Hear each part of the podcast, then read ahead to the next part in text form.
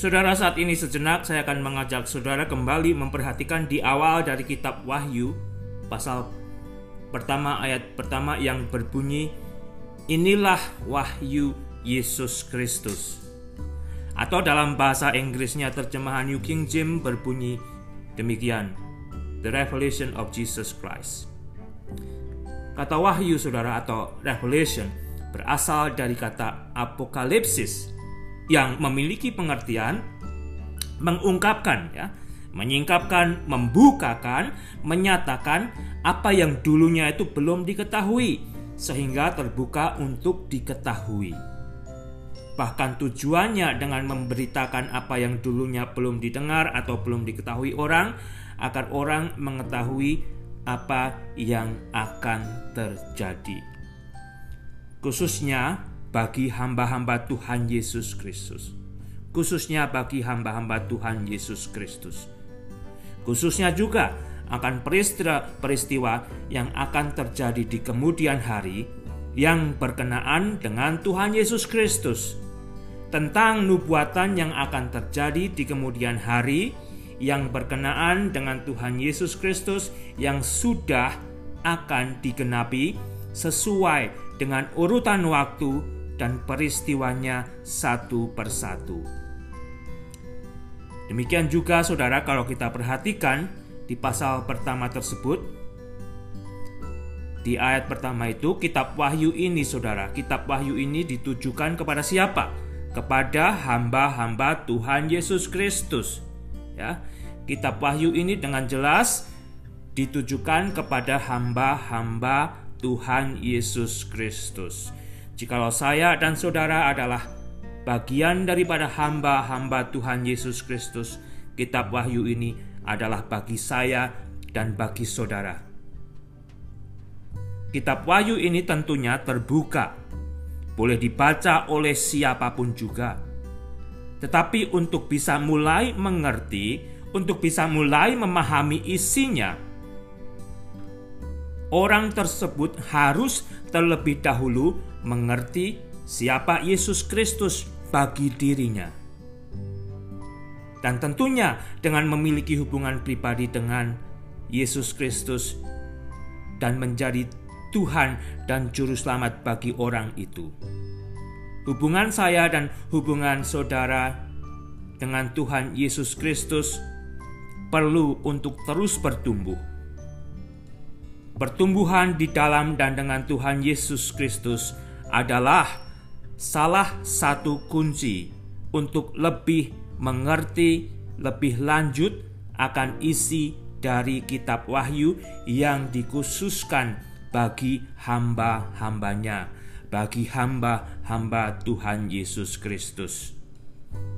Saudara, orang-orang tentunya boleh mengomentari isi kitab Wahyu. Siapa pun boleh, saudara.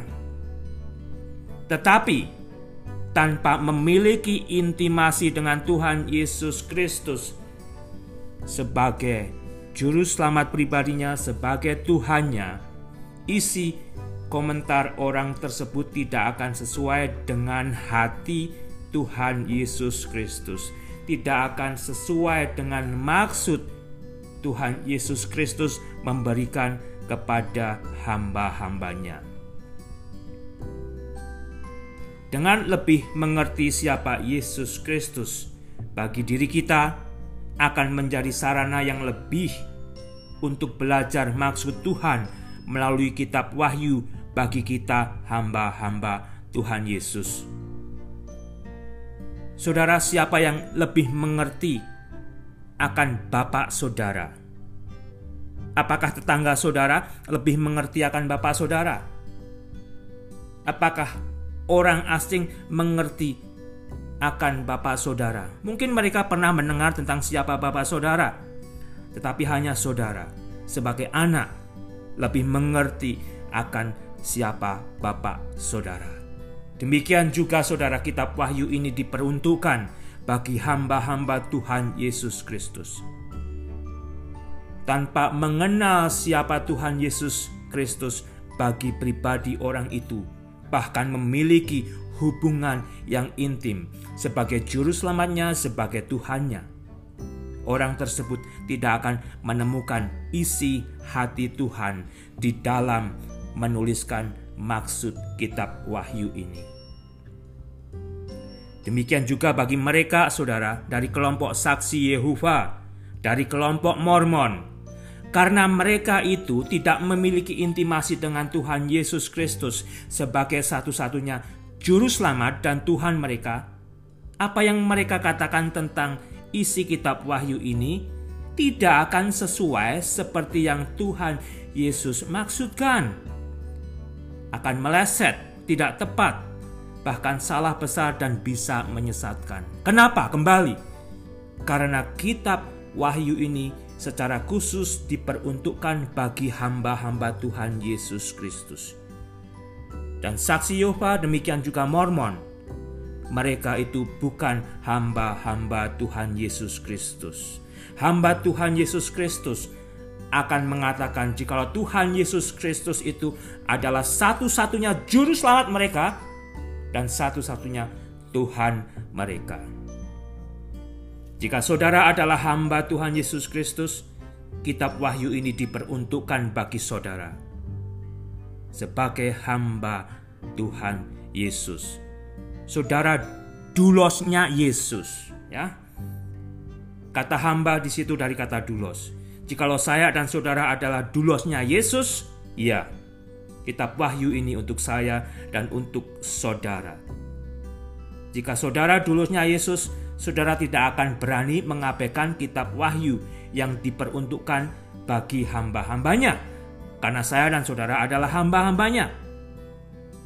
Dengan intimasi saya dan saudara yang terus bertumbuh dengan Tuhan kita, Tuhan kita Yesus Kristus juga akan mengajar saya dan saudara untuk mengerti untuk lebih mengerti tentang dirinya, tentang diri Tuhan kita, terutama melalui isi kitab Wahyu ini.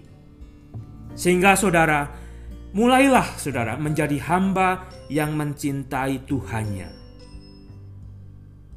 Biarlah saya dan saudara bertumbuh di dalam kecintaan kita terhadap Tuhan kita Yesus Kristus. Sehingga dari situ saudara, dengan ketaatan kita kepada Tuhan Yesus Kristus, kita juga akan mentaati firman-Nya. Bagaimana kita bisa berkata saya dan saudara mentaati Tuhan Yesus Kristus, tetapi kita tidak mau mentaati firman-Nya?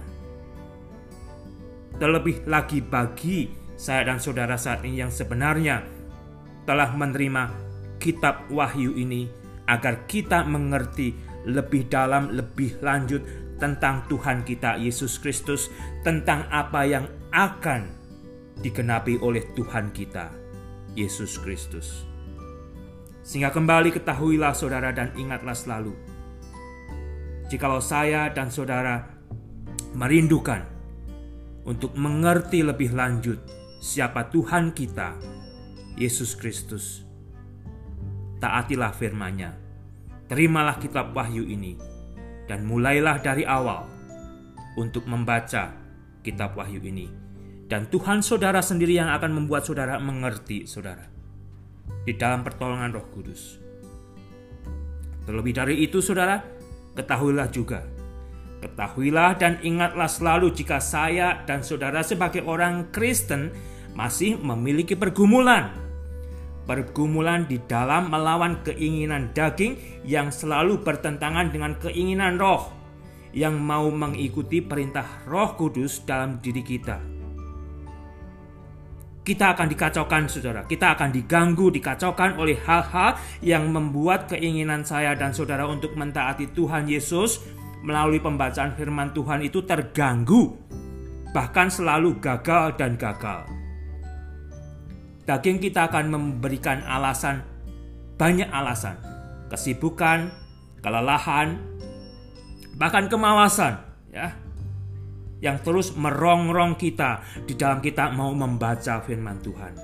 Sehingga akhirnya batal dan batal lagi, saudara, batal dan batal lagi. Tidak pernah membaca firman Tuhan atau sangat minimal, sangat minimal Kuncinya, kuncinya agar saya dan saudara mengenal Tuhan kita dengan lebih dengan membaca firman Tuhan, khususnya kitab Wahyu yang diberikan bagi hamba-hamba Tuhan. Bahkan sebagian akan berkata, "Oh, saya sudah cukup ke gereja sekali ya. Saya sudah apel ya. Dilihat pendeta saya, hari Minggu saya ke gereja. Hari Minggu saya ketemu orang lain, ketemu teman saya. Sehingga teman saya bilang, "Oh, ya itu tiap minggu ke gereja." Dan sebetulnya saudara sendiri tahu, saudara tidak pernah mentaati Tuhan dengan mentaati firman-Nya untuk memiliki intimasi antara saudara dengan firman Tuhan secara pribadi. Kekristenan melempem bahkan jadi cemoohan manusia dunia karena hamba-hamba Tuhan Yesus yang tidak atau kurang mentaati untuk berintimasi dengan Tuhan melalui firman Tuhan secara pribadi. Bangunlah saudara, dari kemalasan. Bangunlah untuk hidup dikuasai dan dipenuhi oleh Roh Tuhan. Roh Kudus yang akan menuntun, yang akan mengajar, yang akan memperlengkapi saudara untuk menjadi hamba-hamba Tuhan yang setia mencintai tuannya, yang setia mencintai firman-Nya. Janganlah menjadi hamba Tuhan yang tidak setia dengan firman Tuhan. Firman Tuhan adalah sarana yang jelas dari Tuhan untuk berkomunikasi dan mengkomunikasikan isi dan maksud Tuhan kepada hamba-hamba Tuhan Yesus sendiri. Para hamba Tuhan yang tidak mentaati Tuhan untuk senantiasa membaca firman Tuhan tidak akan bertumbuh, saudara. Jikalau ia akan sangat minimal, tidak akan bertumbuh dengan semestinya sebagaimana telah diharapkan oleh Tuhan. Kalau orang tersebut mentaati membaca firman Tuhan, mentaati memiliki intimasi pribadi di dalam membaca firman Tuhan dengan Tuhan Yesus. Tetapi bagi yang taat akan diberi pengertian oleh Tuhan sebagaimana telah diperuntukkan bagi mereka yang setia terhadap Tuhan, terhadap firman Tuhan. Tuhan akan membuat mengerti. Siapa saudara yang akan membuat mengerti? Tuhan Jangan merasa saudara bisa membuat saudara mengerti, enggak.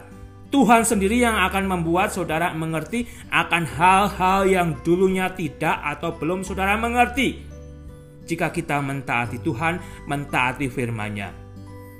Kita akan dibuat mengerti akan firman Tuhan yang dikhususkan bagi hamba-hamba Tuhan yang telah difirmankan melalui kitab Wahyu ini.